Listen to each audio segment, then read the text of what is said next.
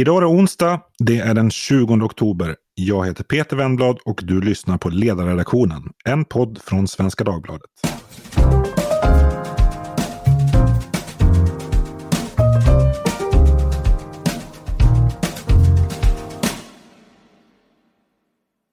Idag så ska vi prata om imorgon, för då samlas Moderaterna till arbetsstämma i Helsingborg.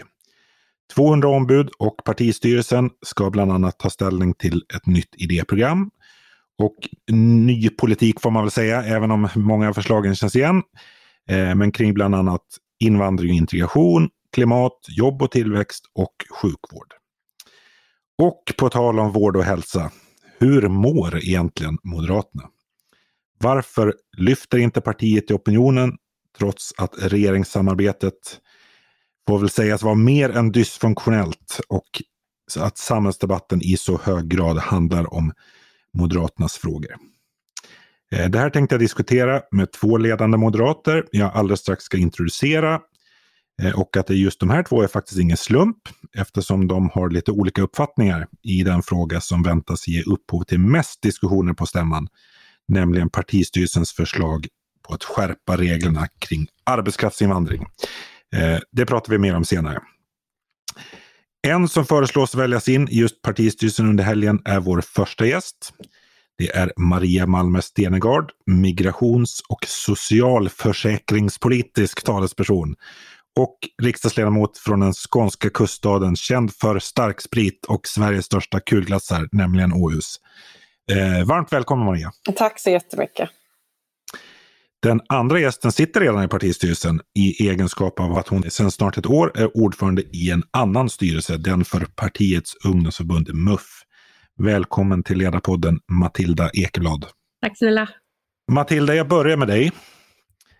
Om jag säger att det är ett lite frustrerat parti som träffas imorgon, som kanske famlar lite efter en tydlig framtidsagenda, vad säger du då? Att jag håller delvis med, men också inte. Att framåtvisionen när det kommer till vilken politik man vill driva och när det kommer till rent sakpolitiskt, där skulle inte jag säga att partiet famlar eller att vi funderar på vart vi ska vara. Jag tycker att Ulf Kristersson har stakat ut en tydlig riktning och att även propositionerna till den här stämman är ganska tydliga, blandat med den grund som Moderaterna är moderata DNA som vi står på, blandat med nytt. Men sen är det väl klart att det är frustration i det att det skiljer ofta ett mandat mellan blocken beroende på vilken opinionsundersökning. Att vi är ett stabilt parti på de procenten som vi ligger på opinionen nu, men att det inte går supersnabbt framåt. Mm. Vad säger du Maria? Hur mår Moderaterna med mindre än ett år kvar till valet? Jag tycker vi mår väldigt bra. Jag känner att vi står extremt väl med vår politik i förhållande till de stora samhällsproblem som vi ser. Vi har omfattande förslag för att knäcka gängkriminaliteten och återupprätta tryggheten som är en förutsättning för att människor ska kunna utöva sin frihet. Vi har omfattande förslag på en effektiv klimatpolitik där man inte bara pratar om klimatet utan också lägger fram förslag på hur man ska minska utsläppen drastiskt. Men också naturligtvis viktiga förslag för en stark integration som också i sin tur förutsätter en minskad invandring. Och det jag känner med partiet är ju att det finns en väldigt stor uppslutning bakom de här förslagen.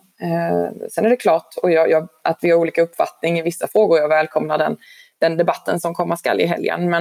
Men det är ett parti som jag upplever mår bättre än på mycket länge och att medlemmarna och de aktiva medlemmarna känner sig väldigt hemma. Och att partiet mår mycket bättre än på länge, vad beror det på? Vilka är faktorerna bakom välmåendet? Jag skulle framförallt säga att det beror på att vi, det jag var inne på, att vi känner oss hemma i politiken, att vi svarar mot samhällsproblemen och inte heller blundar för dem. Det fanns ju en period till exempel när jag mötte väljarna i valstugorna 2014 och många i alla fall i Skåne ville diskutera integrationsproblemen och den höga invandringen, men det var ingenting som vi överhuvudtaget ville kännas vid. Då mådde vi inte så bra och kände inte att vi stod sakpolitiskt där vi borde i förhållande till samhällsproblemen.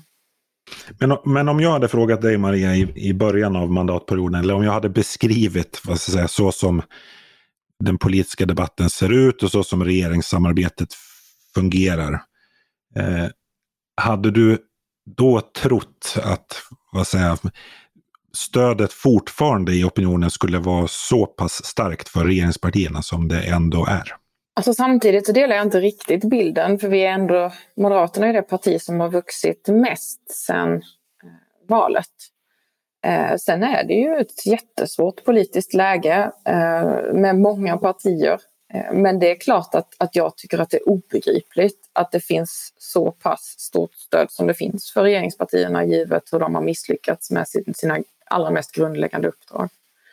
Och det är klart att vi måste fortsätta hålla i. Jag tror att mycket handlar, om jag tittar på det område som jag själv ansvarar för, migrationen, så tror jag det mycket handlar om att folk inte litar på oss. Hur menar du då med att de inte litar på er? Det är ganska länge sedan vi la om vår politik nu till en stramare riktning, men jag tror att det tar väldigt lång tid att återvinna människors förtroende. Precis som jag sa så stod vi så långt ifrån vad människor faktiskt tyckte innan vi la om vår invandringspolitik. Sen la vi om den, och jag tror att man måste lägga många år av ihärdigt och konsekvent arbete på att återvinna förtroende. Jag tänker på dig, Matilda. MUFF är ju, om jag känner organisationen rätt, en utpräglad kampanjorganisation. Alltså du är ute väldigt mycket och träffar unga människor. Hur nära befinner sig Moderaterna ungas verklighet? Jo, men relativt nära. Trygghetsfrågan har ju blivit mer och mer aktuell. För varje kampanj som vi är på så kommer det fler och fler fram som frågar om det här. Om innan pandemin så var klimatfrågan det vi fick allra mest frågor om, så skulle jag säga att det har bytts ut till trygghetsfrågan. Och där ligger ju Moderaterna verkligen i en fas med vad unga tycker. Mm. Du var intervjuad, eller en av flera som var intervjuad i min egen tidning idag, i Svenska Dagbladet, om inför stämman, och vittnar då om att, och det har du gjort även i andra sammanhang, det är ganska stor skillnad på, du får olika frågor från tjejer och killar. Kan du berätta mer? Nej, men killar har det ofta varit mycket om migration och integration och trygghet, att det är de frågorna som toppar, medan som tjejer vill ofta prata om sjukvård, det är jämställdhet, klimatet, men att trygghetsfrågan är superviktig där också nu. Men att om killar vill prata om gängvåld så vill tjejer ofta prata om våldtäktsstatistik, att fallen inte klaras ut, att man inte vågar gå hem när det är mörkt, eller att man har någon i sin närhet som har blivit utsatt för brott i en nära relation till exempel. Så att frågorna har skilt sig, men jag tycker att de börjar bli mer och mer lika. Vi har ju inte fått vara ute på skolor på 1,5 år, så jag tycker ändå mycket har förändrats under pandemin, och framförallt att man har förstått att väldigt mycket är politik. Det kanske man inte tänkte om trygghetsfrågorna till exempel förut. Och vilka är enklast att prata med? Alltså, så här, om vi nu ska vara lite könsstereotyper, så har Moderaterna en politik som är bäst för, som är mer tilltalar killarna eller tjejerna som du träffar när du är ute? Om man bara ser på ytan så har det varit för killar, men tjejer tar ofta, om killar går med i MUFF för att de tycker inte om Stefan Löfven, de vill ha sänkt skatt och hårdare straff, så står man ofta i 10 minuter, en kvart, och pratar med de kvinnliga eleverna på skolan som vill höra mycket om hur vi tänkte i det här beslutet, hur vi funderar på regeringsbildningen, varför vill vi egentligen ha kärnkraft, vad skulle hårdare straff göra? Så på ytan skulle jag säga att det är killarna, men så fort man börjar prata lite mer och får svara på frågor, så skulle jag säga att skillnaden ofta inte är lika stor. Och hur stor är liksom regeringsbildningsfrågan, och som ju man ändå får säga att närmast totalt dominerar, vad ska jag säga, den mediala politiska diskussionen. Vad möter du? Inte alls lika stor som media vill få den att framstå, ska ju sägas. Så att det är klart att vi får frågor kring den när vi är ute. Mycket kopplat såklart till Sverigedemokraterna. Men framförallt så är det sakpolitik, att man har någon i sin närhet som eller att man själv har blivit utsatt, eller att man undrar något om sitt jobb eller om klimatförändringarna. Så att man relaterar ofta till sakpolitik kopplat till en själv i mycket större utsträckning än vad man vill höra om regeringsbildningen. Och på tal om sakpolitik så ska ju stämman nu i helgen anta ett antal politiska program och förslag som ju då i praktiken blir den politik som Moderaterna går till val på nästa år. Vilka av de här förslagen borde vara de första att genomföras efter valet? Vad säger Maria? Jag skulle säga att det är framförallt på tre områden som vi direkt måste börja förverkliga de förslagen. Det handlar ju om det som Matilda varit inne mycket på, tryggheten. Vi måste återupprätta den, vi måste ha helt nya åtgärder för att knäcka gängkriminaliteten, och där har vi ju en rad förslag som vi kommer att debattera och förhoppningsvis besluta om i helgen. Sen har vi förslag för en effektiv klimatpolitik. Alltså den som tar klimatfrågan på verkligt allvar, den kan inte heller hålla på med symbolpolitik som i värsta fall till och med gör skada för klimatet. Så här måste vi ju för det första garantera en fossilfri energiförsörjning så att företagen kan växa och bidra till en bättre ekonomi som i sin tur kan leda till framtidens klimatinnovationer. Och sen slutligen så har vi presenterat 100 förslag för en stärkt integration. Och kan vi bara implementera 50 av dem efter valet så kommer vi att ha kommit en väldigt bra bit på vägen för att vända den allvarliga utvecklingen i utanförskapet. Man brukar ju säga att det som en ny regering inte gör de första 100 dagarna, det gör de inte alls. Vad tänker du, Matilda? Hur väl rustade är Moderaterna att ta över regeringsmakten?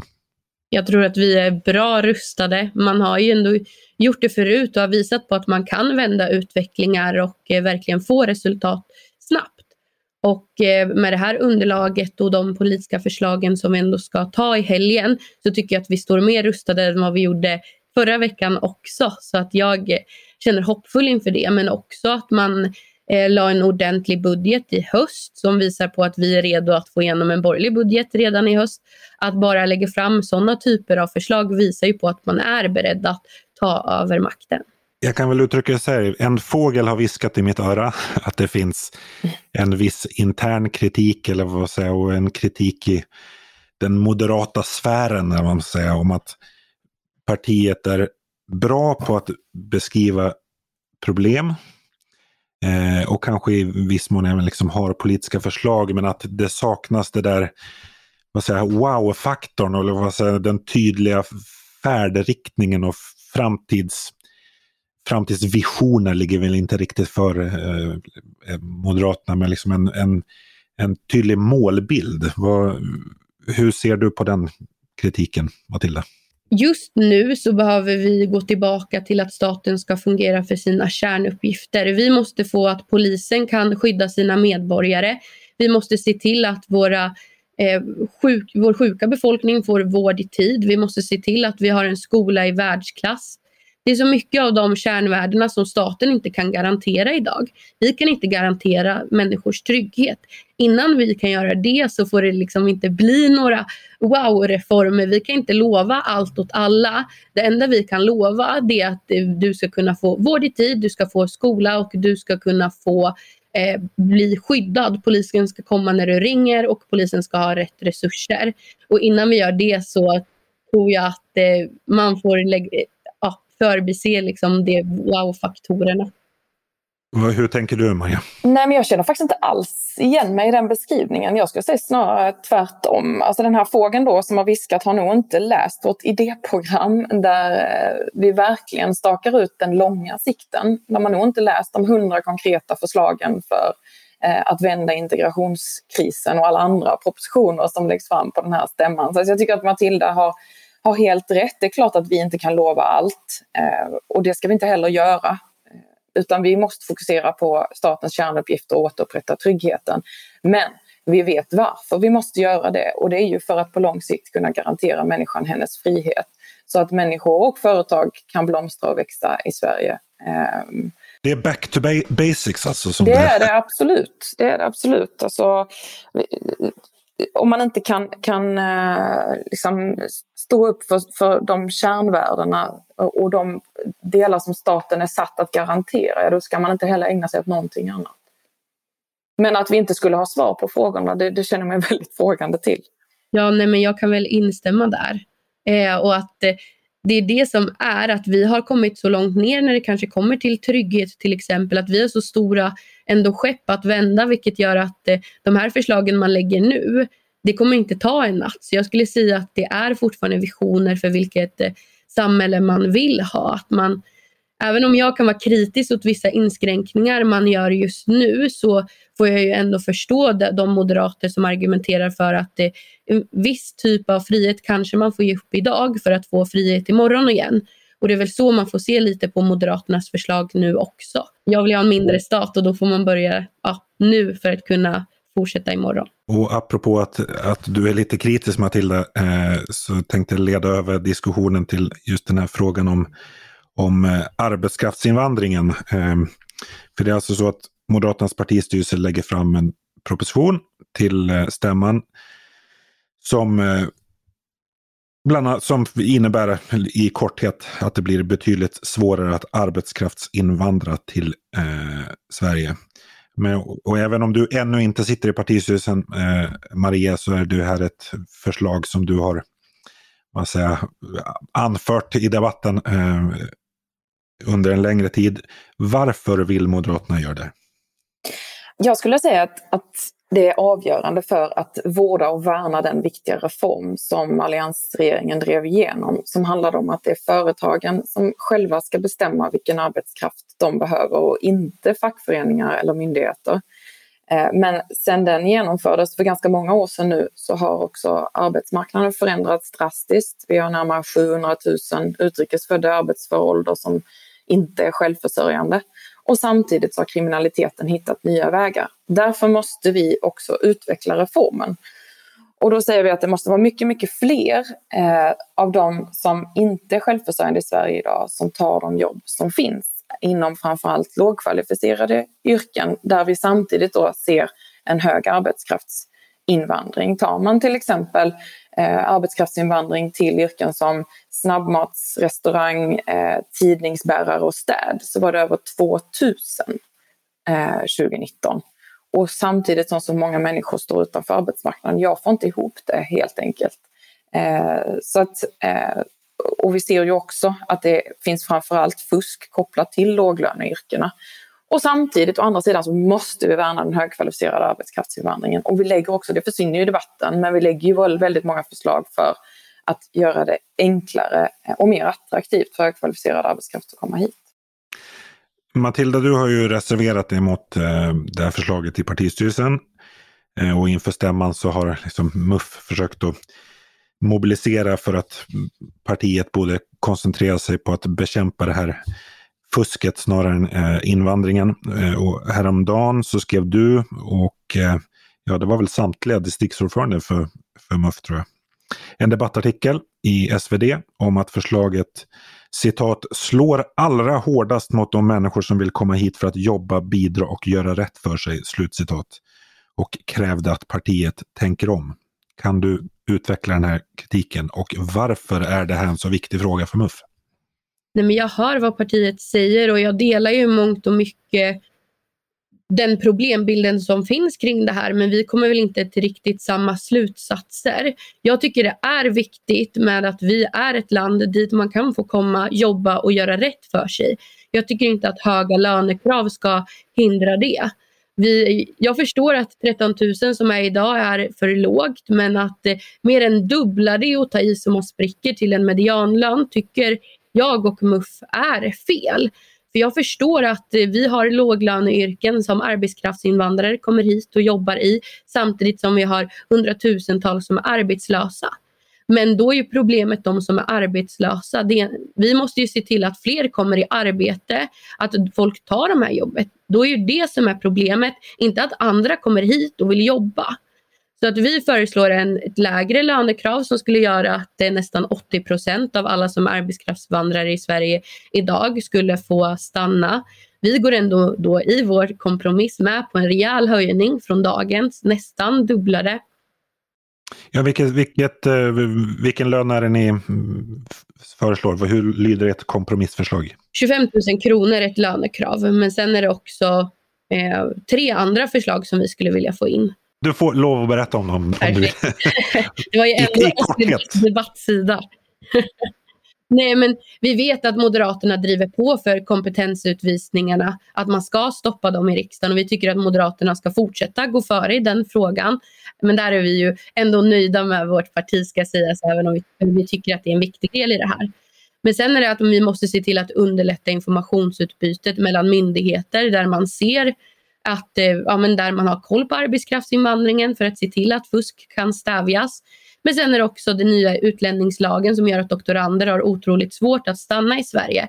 Där skulle vi också vilja få in en ändring. Så det är de här 4 förslagen som vi hoppas få igenom på stämman, då vi tycker att ett medianlönskrav är alldeles för högt. Maria, du ska få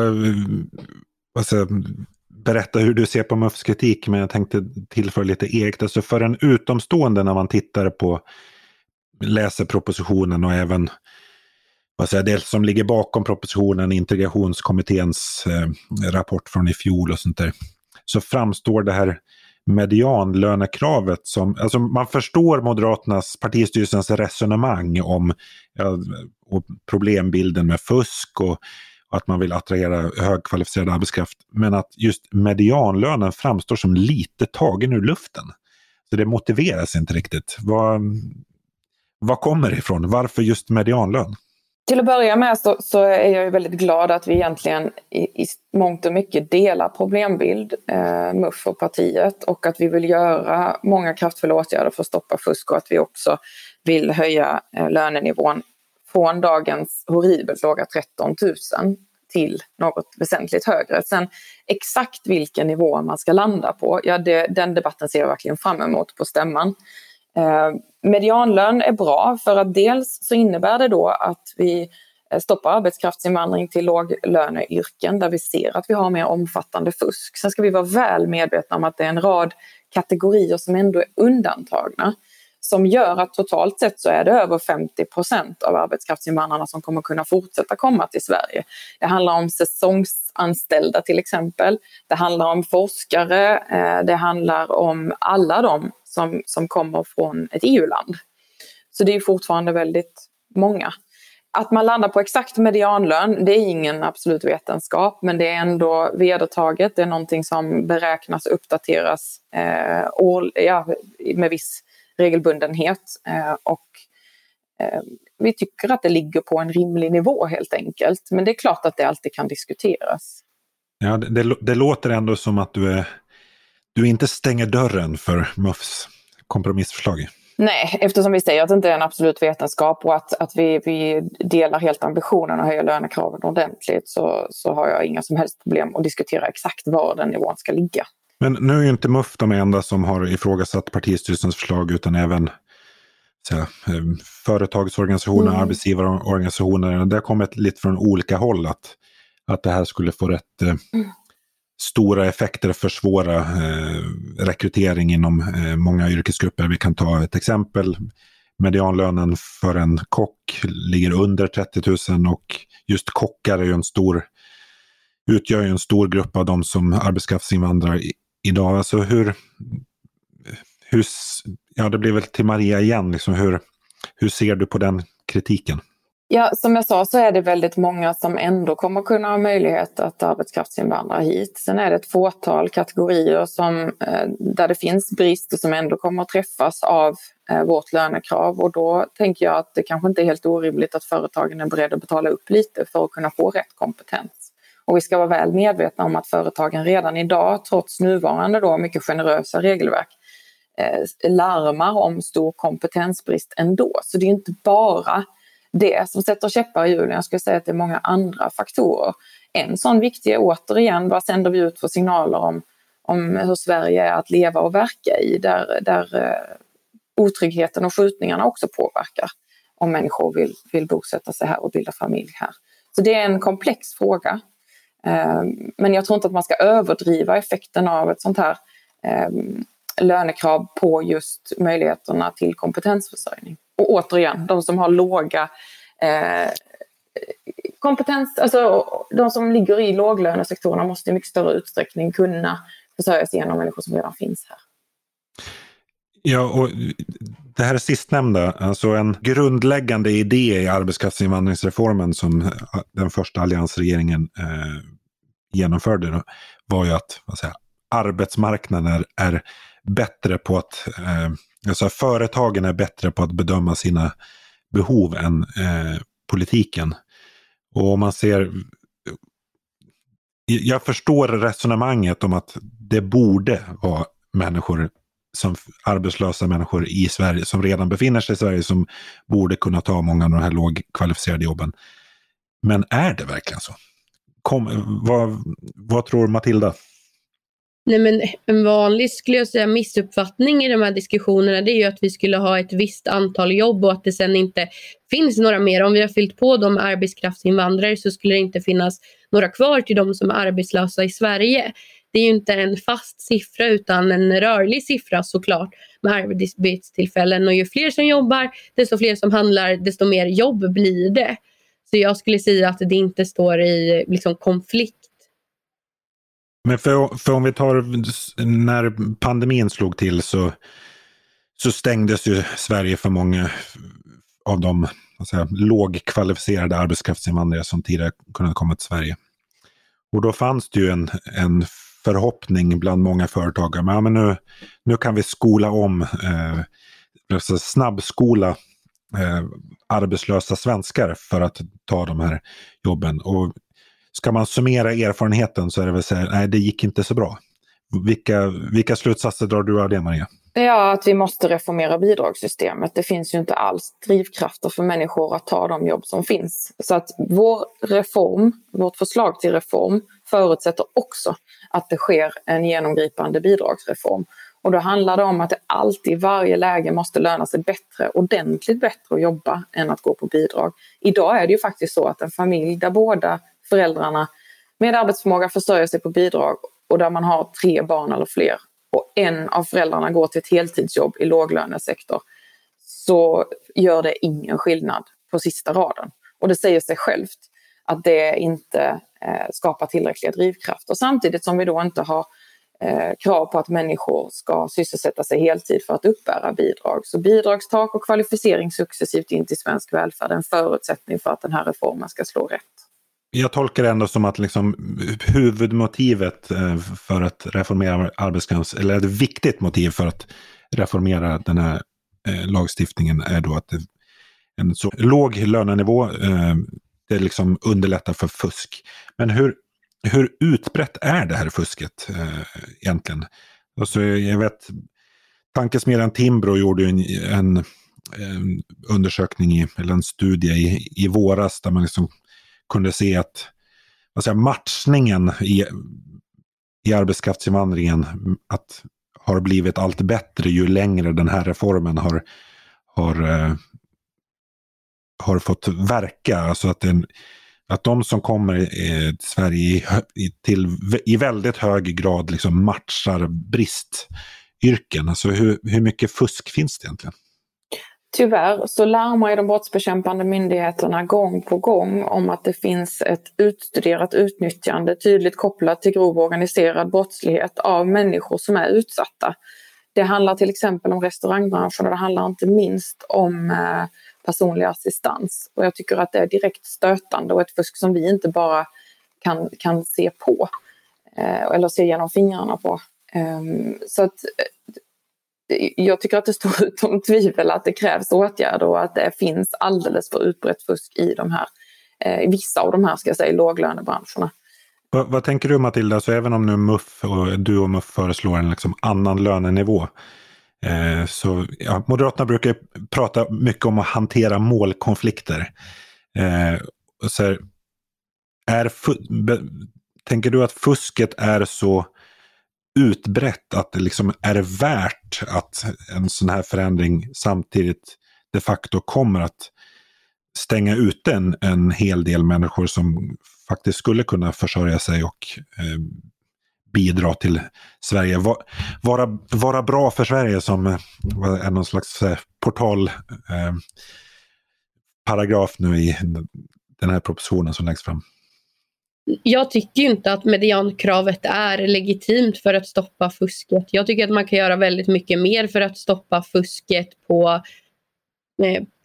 inom arbetskraftsinvandringen innan vi börjar ta till så drastiska åtgärder som ett så höjt lönekrav.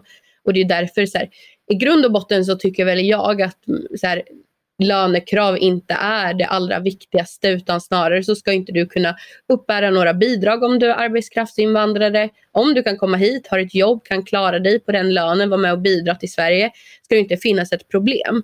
Men det är ju den ideologiska sidan i mig. Den kanske mer pragmatiska har väl ändå fått förstå att ett lönekrav ändå har varit ett måste så som det ser ut idag och lite mot fusket. Och då har vi väl försökt kompromissa fram just de här 25 000 kronorna som ändå skulle göra att en klar majoritet som är i Sverige idag ändå skulle kunna vara kvar som arbetskraftsinvandrare.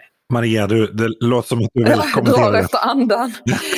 Ja, nej, men vi är ju överens om mycket, men jag vill ändå bara påtala det horribla i det här lönekravet på 13 000. Det innebär ju som gäller idag. Det är alltså 13 000 för att komma hit. Man har inga krav på försörjning av anhöriga överhuvudtaget, vilket ju faktiskt är helt orimligt. Vi vet att de värsta arbetsgivarna tvingar ju då mot att de får bo i en skrubb någonstans, så tvingar de ju de här löntagarna dessutom betala tillbaka en stor del av de här 13 000 till arbetsgivarna.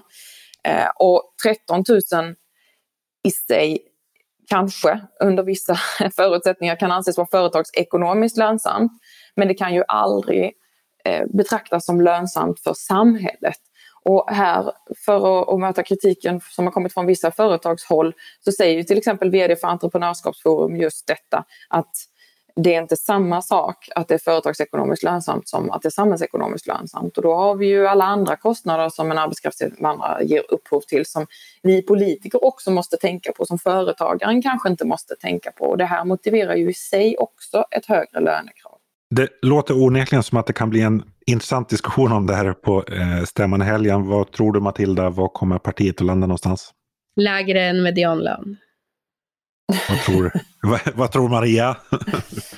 Jag vet inte. Jag ser väldigt mycket fram emot debatten. Och som sagt, oavsett var vi landar så kommer det bli ett mycket bättre regelverk än idag, och det välkomnar. Med det så får vi runda av diskussionen, så får den fortsätta i Helsingborg. Stort tack för att ni kom till Ledarpodden båda två, Maria Malmer Stenergard och Matilda Ekeblad. Tack också till er som har lyssnat. Hör som vanligt gärna av er till ledarsidan @svd.se med kommentarer, frågor, förslag på framtida ämnen. Producenten idag, han heter Jesper Sandström. Tack så mycket för idag.